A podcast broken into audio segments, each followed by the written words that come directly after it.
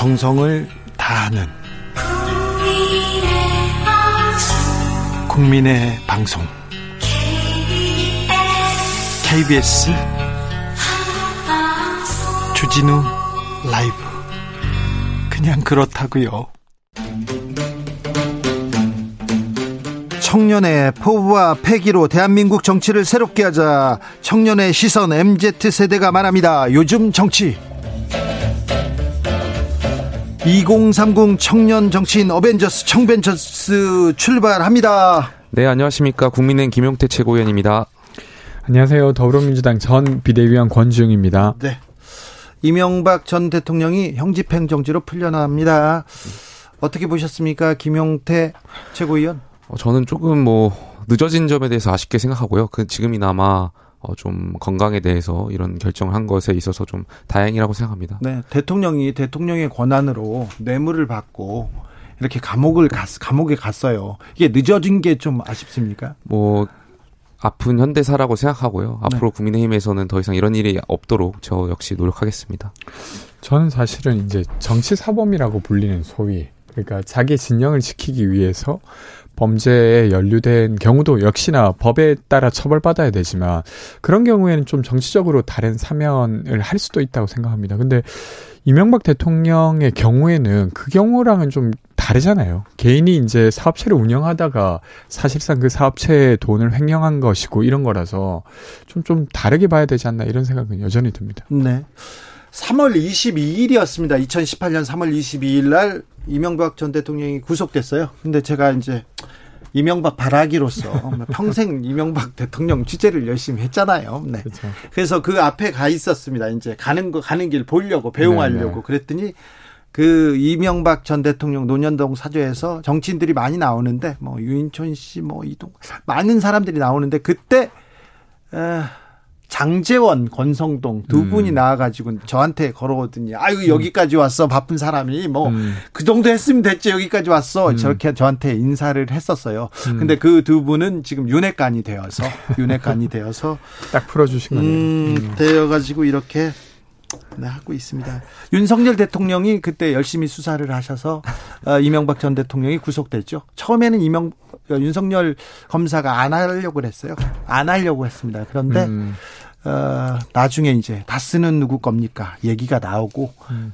여기저기에서 이제 그 이명박 전 대통령에 대한 얘기가 나오고 음. 어, 그리고 결정적인 증거가 나오자 이제 검찰이 움직이지 않을 수 없었습니다. 그 상황은 나중에 설명하겠습니다. 음. 자, 김용태 최고. 네네. 네. 윤석열 대통령 뭐 지금 스페인 마드리드로 갔습니다. 권성동 원내대표의 환송을 받으면서 이준석 대표는 참석하지 못했고요. 네. 그런데 가기 전까지 김, 김용태 최고위원 좀, 아, 좀 조심하셔야 된다. 이런 좀 우려 전했어요. 특별히 김건희 여사 쪽에. 아, 뭐, 김건희 여사께 뭐 직접 말씀드린 건 아니고요. 네. 제가 그 팬클럽 회장인가 하시는 분한테 강신업 변호사 예 그분한테 이제 최고위원회에서 모두 발언을 말씀드렸죠 왜냐하면 이분이 계속 뭐 며칠 전부터 논란의 중심이었고 네.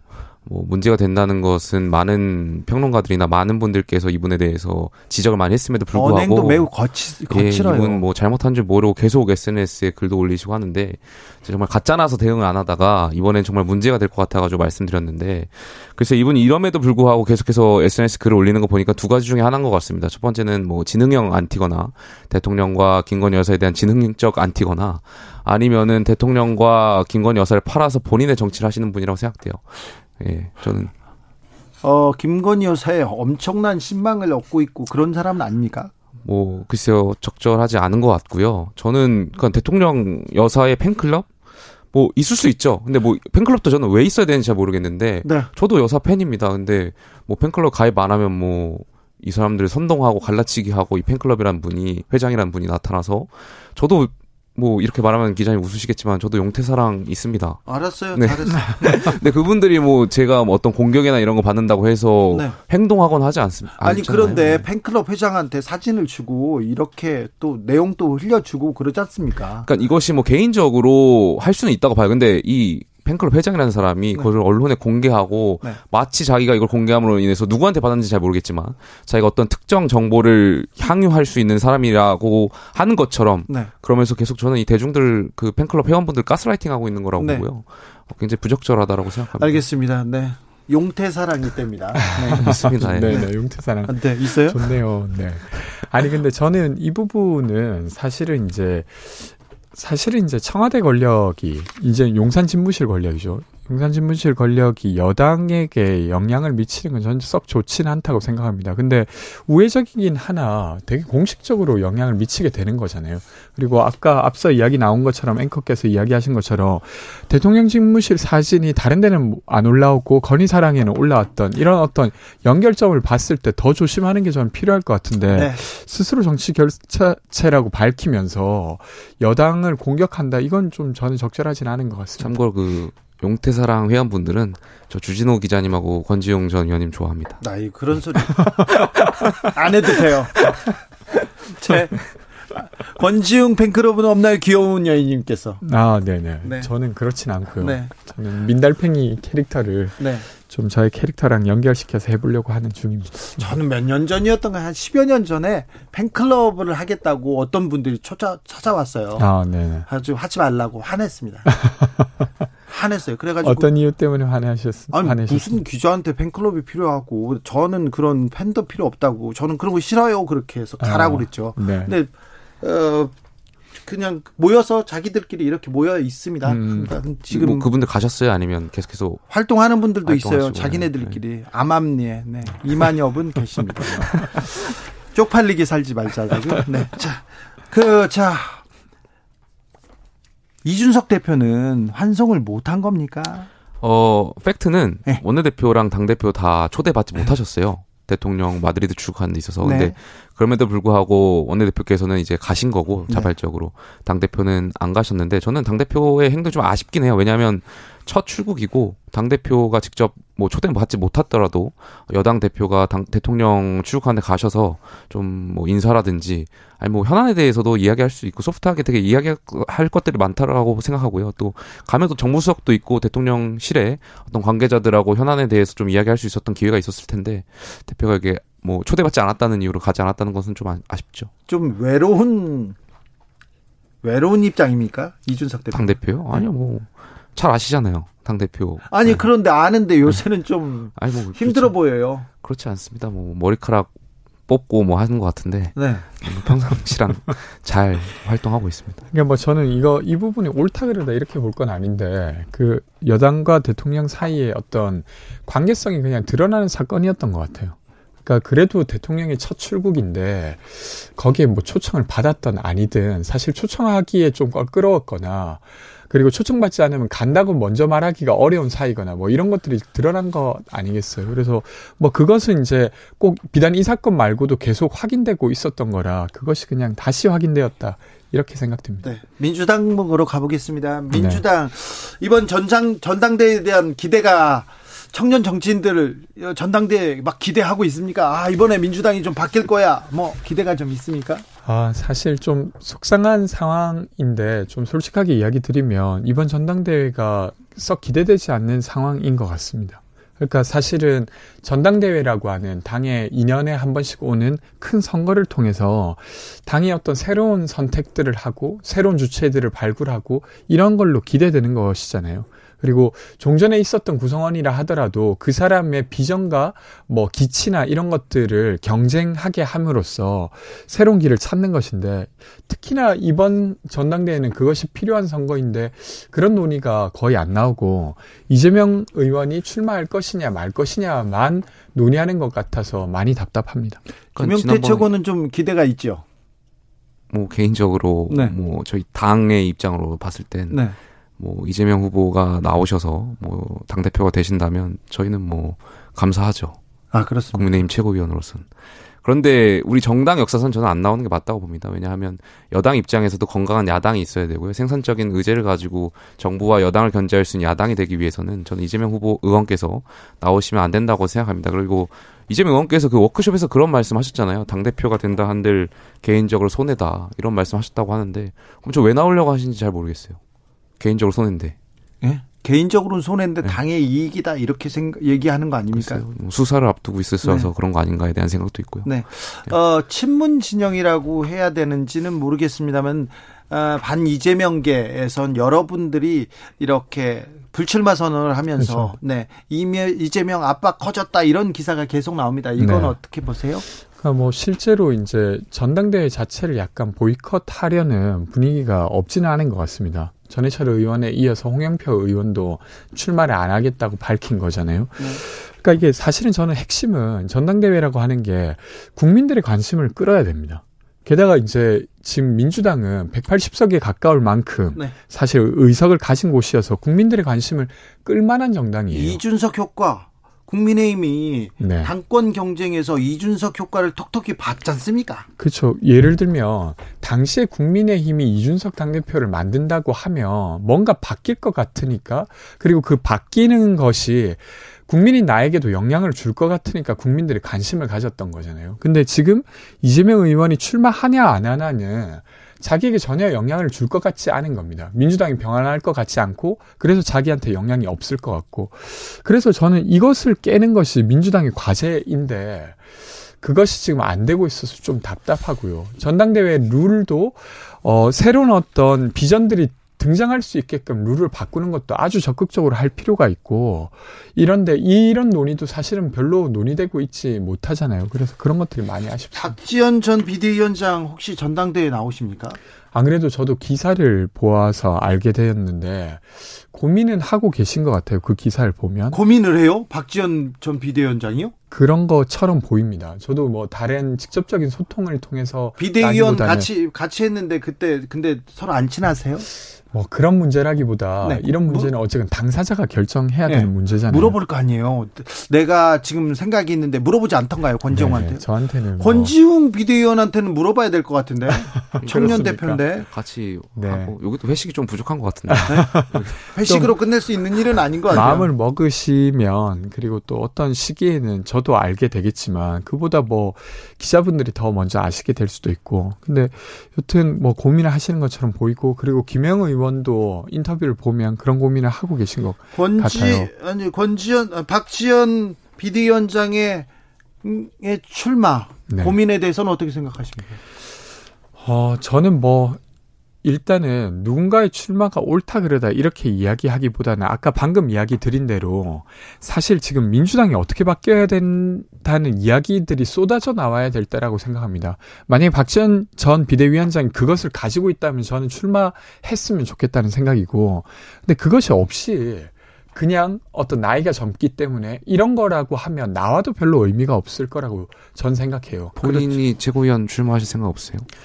그러니까 저는 지금은 아직 고민을 안 하고 있고, 근데 민주당이 어떻게 변해야 되는가 이런 것들은 계속 고민하고 있죠. 네. 그래서 뭐 민주당의 분당론 있습니까? 저는 뭐 그게 어떤 실체화된 논의 같지는 않은데 그런 이야기를 하시는 분이 있는 걸로는 알고 있습니다. 네. 민주, 민주당 어떻게 보세요? 민주당은 과거부터 분당의 역사를 갖고 있는 정당이잖아요. 아 그래요? 계속해서 분당을 하고 합당을 하고 분당을 어느 하고 정당이나 합당. 지금 그런 걸로 알고 그러니까 저희 국민의힘은 좀 특수한 게 탄핵 이후에 처음 분당을 해가지고 합당했던 과정을 겪었고 음. 이 진보 정권이라고 대한민국 헌정사에서 보통 민주당은 분당과 합당과 분당 합당을 하면서 이제 정치를 해왔던 것이죠. 근데 글쎄요 저는 그 이재명 의원께서 지금 전당대 출마를 고민하고 계신 것 같은데 그걸 좀 아셨으면 좋겠습니다. 그러니까 많은 분들이 이재명 후보를 지지했고 이재명 후보를 어, 대선 때 이렇게 뽑, 뽑으신 분들이 이재명 의원이어서 뽑은 게 아니라 민주당 후보였기 때문에 뽑은 거거든요. 그러니까 민주당을 지지했던 분들이. 근데 이재명 의원은 마치 이것이 민주당 후보여서 자기를 찍었다는 것이 아니라 자기가 이재명이었기 때문에 찍었다고 착각을 하시는 것 같아요. 그래서 그런 부분을 좀 인지하셨으면 좋겠고 민주당이 좀 잘 됐으면 좋겠습니다. 네, 알겠습니다. 지난주에 일주일 지났습니다. 근데 지난주에 비해서 이번 주에 보면 이준석 대표 네. 징계 가능성이 더 커졌다고 보는 사람들이 많습니다. 그렇게 징계 안 할 거야 얘기했던 사람보다 이제 징계할 거야 얘기하는 사람들이 많습니다. 그런 얘기는 좀 들려요. 저는 뭐 그 첫 징계 절차 개시한 날 전날에도 제가 한 라디오 방송에 나가서 말씀드렸지만 징계 여부를 결정하기 어려울 거다라고 말씀드렸고요. 예. 설사 이번에 또 당 대표를 향한 징계 절차를 밟더라도 어떤 징계를 하더라도 수사 결과가 나오지 않은 상황에서 징계를 한다면 글쎄요 윤리위가 정책 부담을 갖지 않을까 왜냐하면 이것을 가지고 당 대표가 가처분을 신청할 수도 있고 그것이 만약 인용된다면 네. 그건 윤리위가 심각한 정치적 어, 부담을 가질 거기 때문에 김용태 최고의 얘기도 조금 바뀐 걸 보면 바뀐 게 아니라 만약에 징계를 하더라도 그 후폭풍이 커질 거라고 본- 보는 걸 봐서 당 내외에서 특별히 국민의힘 내부에서는 징계를 할 수도 있다 이렇게 생각하는 사람들이 좀 많아요. 뭐 사람들마다 의견은 다르고 그렇게 네. 생각하시는 분도 있겠죠. 근데 저는 반대로 해석했거든요. 처음 첫 징계가 있을 때는 당 대표를 징계할 거라고 보시는 분들 많았는데 이번에는 좀 반대로 생각하시는 분들 많은 것 같아요. 이번에 쉽게 결정하지 못하지 않을까.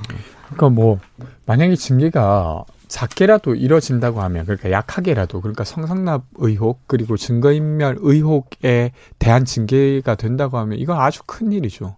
그러니까 뭐뭐 정도에 따라서 조금 다르게 볼 일은 있겠지만 사실 이 건으로 징계가 이루어졌다는 것만으로도 되게 큰 문제가 될 것 같고 사실 윤리위도 아무런 근거 없이 그런 판단을 하지 못할 거라고 봅니다. 그리고 어쨌건 당내 공식 기구이기 때문에 영향이 적지 않을 것 같고요. 음. 저는 그 이야기 좀 다른 이야기인데 어쨌든 윤석열 정부가 이번에 데드 크로스를 맞았어요 지지율. 그러니까 부정 의견이 긍정 의견이 처음으로 넘었죠. 근데 이게 역대 정부 그러니까 되게 빠르게 데드 크로스를 얻었던 정부가 이명박 정부였는데 이명박 정부의 경우에도 100일 정도 이후에 취임 이후에 100일이 지나서야 그랬는데 윤석열 정부는 그보다도 훨씬 빨라요. 그러니까 40 며칠 지나서 이제 지금 그걸 맞이했단 말이에요.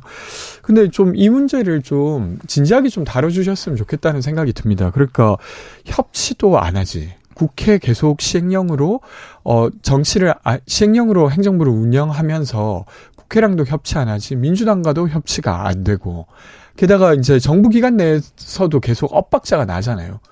노동부 장관이 이야기하면 그 다음날 대통령께서 다른 이야기하고 그리고 이제 경찰 인사 나면 또 그 다음날 대통령께서 국기문란이라고 규정 짓고 이런 것들이 반복되고 마지막에는 사실은 지금 물가와 관련한 문제들을 해결할 수 있는 믿음직한 정부로서 전혀 인지되지 못하고 있는 문제 이런 문제 뭐좀 협치를 해결을 안좀 하는 건 아니고 못. 하고 있는 것 같고요. 그리고 저는 이런 상황에 대해서 그렇게 생각해요.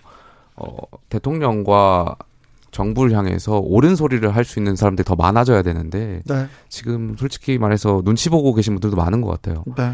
어, 뭐, 대통령이 잘못하는 부분이나 이런 부분이 있다면, 정말 이 정권이 문재인 정권과 다르게 오랫동안 많은 국민들에게 희망을 드리고 기대할 수 있는 정권으로 이어가기 위한 그런 고민과 어, 걱정이 있는 분들이라면, 아까 뭐 팬클럽, 여사 팬클럽도 처음에 말씀드렸지만, 여기 대해서 강하게 비판하고 하셔야 되는데, 당내에 보면 많은 의원들께서 줄 서는데 좀 익숙하지 않나. 네. 그건 안타깝게 생각합니다.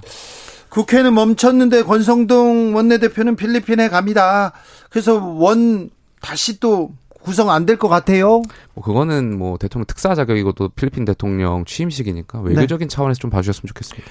저는 정말 말이 안 된다고 생각합니다. 그러니까 이제 사실은 국회를 못 열어서 피해를 만약에 국민들이 본다고 하면 그것에 대한 책임은 그래도 국정에 가장 큰 권한을 가진 대통령이 많이 지게 돼 있어요. 뭐 그러니까 그 과정에서 못 여는 책임은 저희 원내대표한테 있는 게 아니라 민주당이 있지 않습니까? 어, 예를 들면 이번에 법사위원장은 왜 자꾸 약속을 아니 약속을 딱 불구하고 이행하면 되는데 자꾸 추가 조건을 달고 추가 약속을 계속 권하니까 이게 협상이 불발되는 거지. 약속한 데서 약속만 이행하면 저는 문제 없을 거라고 봅니다. 근데 저는 각자 그것이 서로의 책임이다라고 주장할 만한 근거는 다 있다고 봅니다. 근데 여튼 만약에 진짜 국민들의 삶을 고민한다고 하면 이번에 유류세도 법을 바꾸지 않고서는 37에서 38%밖에 세금을 못 낮추고 법을 바꿔야만 100% 낮출 수 있잖아요. 그러면 그것에 안 달라는 사람은 저는 윤석열 대통령이어야 된다고 봐요. 그리고 권성동 원내대표여야 된다고 보는데 전혀 관심이 없어요. 아니 관심 없는 건 민주당 아닙니까? 예를 그 들면- 민생이 관심 있고 그렇게 하면 네. 빨리 법사위원장을 주셔야 법사위원장을. 넘기겠다라고까지 근데 거기에 추가. 조건이 있었지 않습니까? 근데 이제 추가 왜 추가 조건이 조건을 왜 달죠? 아니, 예를 저는 이해가 안 들면 가요. 저는 이해가 안 가요. 이 그러니까 사회 좋은. 청년 정치인도 국회 얘기만 하면 이렇게 다투기 시작합니다. 국회가 이상한 네, 마법을 부리나요? 그러니까 예를 들면 지금 국민의힘이 야당처럼 생각하고 있어요. 계속 이제 탓하는 정치를 하고 있는데 그거 5년간 하셨으면 됐지. 지금부터는 책임지는 정치를 하셔야 됩니다. 여튼 그것 때문에 안 되고 있는 일들이 있고 거기에 대해서 원, 원내대표가 그러니까 그걸 협상을 해야 될 원내대표가 지금 외국으로 튀는 상황이에요. 튀었다니요. 튀었다는 표현 잘못한 것 같고요. 네. 민주당이 빨리 저는 법사위원장 약속한 대로 전반기에서 약속한 거잖아요. 근데 네. 거기에 그러니까 법사위원장 네. 넘기겠다고 하지 않았어요. 아, 추가 조건을 계속 다시니까 문제는. 네. 자, 국민의힘에서는 혁신이 출범했습니다. 어제 네. 근데 출범 했는데 출범했는데 그날 장재원 의원이 연 포럼에 의원들이 더 많이 갔더라고요. 그래서 관심이 다 그쪽으로 갔더라고요. 뭐 혁신위원회는 저희가 최고위에서 공식으로 의결한 기구기 때문에 공식 기구죠. 예, 뭐 장재원 의원의 그 포럼하고 연결해서 생각하는 건 옳지 않은 것 같고요. 저는 뭐 혁신이가 나름대로 최정 원장께 위원장께서 나름대로 말씀하신 대로 잘 이끌으셨을 거라고 이끌어 가실 거라고 봅니다. 그 인터뷰를 들으니까 그 이제 그날 정책총회인가 뭐 이런 게 있었나 보죠. 의총이 있었어요. 어, 근데 의총회보다도 이 포럼에 네. 더 많이 갔다는 거예요. 그렇죠. 그래서 인터뷰를 해보니까 거기 안 가면 반윤으로 찍힐까봐 무서워서 갔다고 하더라고요. 뭐 민주당의 워크숍이나 저희 국민의힘에 말씀하신 그 포럼이나 지금 다 정치를 하고 있는 것 같아서 안타깝습니다. 정치는 서로 적자냐 서자냐 따지면서. 네. 그러니까 이제 그렇, 근데 이제 민주당 워크숍은 그렇진 않아요. 거기 네, 참여하지 않았다고 막 친낙이냐고 하면서 했지 않습니까? 아니 거기에 이제 이재명 의원이 되려 거기 참여할지 말지를 고민했다고 하고 그 워크숍 자체는 누군가의 줄을 서는 자리는 아니었습니다. 근데 이번 혁신 국민의힘 포럼 같은 경우는 거기 안 가면 반윤으로 낙인시킬 것 같았다. 그 어떤 다른 어떤 실체적 권력이 있다고 국민의힘 의원들이 느끼는 상황인데 이렇게 되면 자기 말을 못하는 상태. 김용태 최고 가셨어요? 전 안 갔습니다. 저 의원이 아니기 때문에. 네. 그리고 음. 대통령께서 많은 국민들께 희망을 받던 게 그 사람에 충성하지 않는다는 말씀하셨잖아요. 그러니까 대통령 이런 철학을 저희 원내 의원님들께서도 이해해 주셨으면 좋겠습니다. 근데 딱 지금 사람에 충성하는 느낌으로 포럼이 진행된 것 같습니다. 네, 요즘 정치 여기서 다 될까요? 김용태, 권지웅, 권지웅, 김용태 감사합니다. 감사합니다. 고맙습니다. 주진우 라이브는 여기서 인사드리겠습니다. 돌발 퀴즈의 정답은 브릭스였습니다. 브릭스. 그리고 저는 내일 오후 5시 5분에 돌아오겠습니다. 지금까지 주진우였습니다.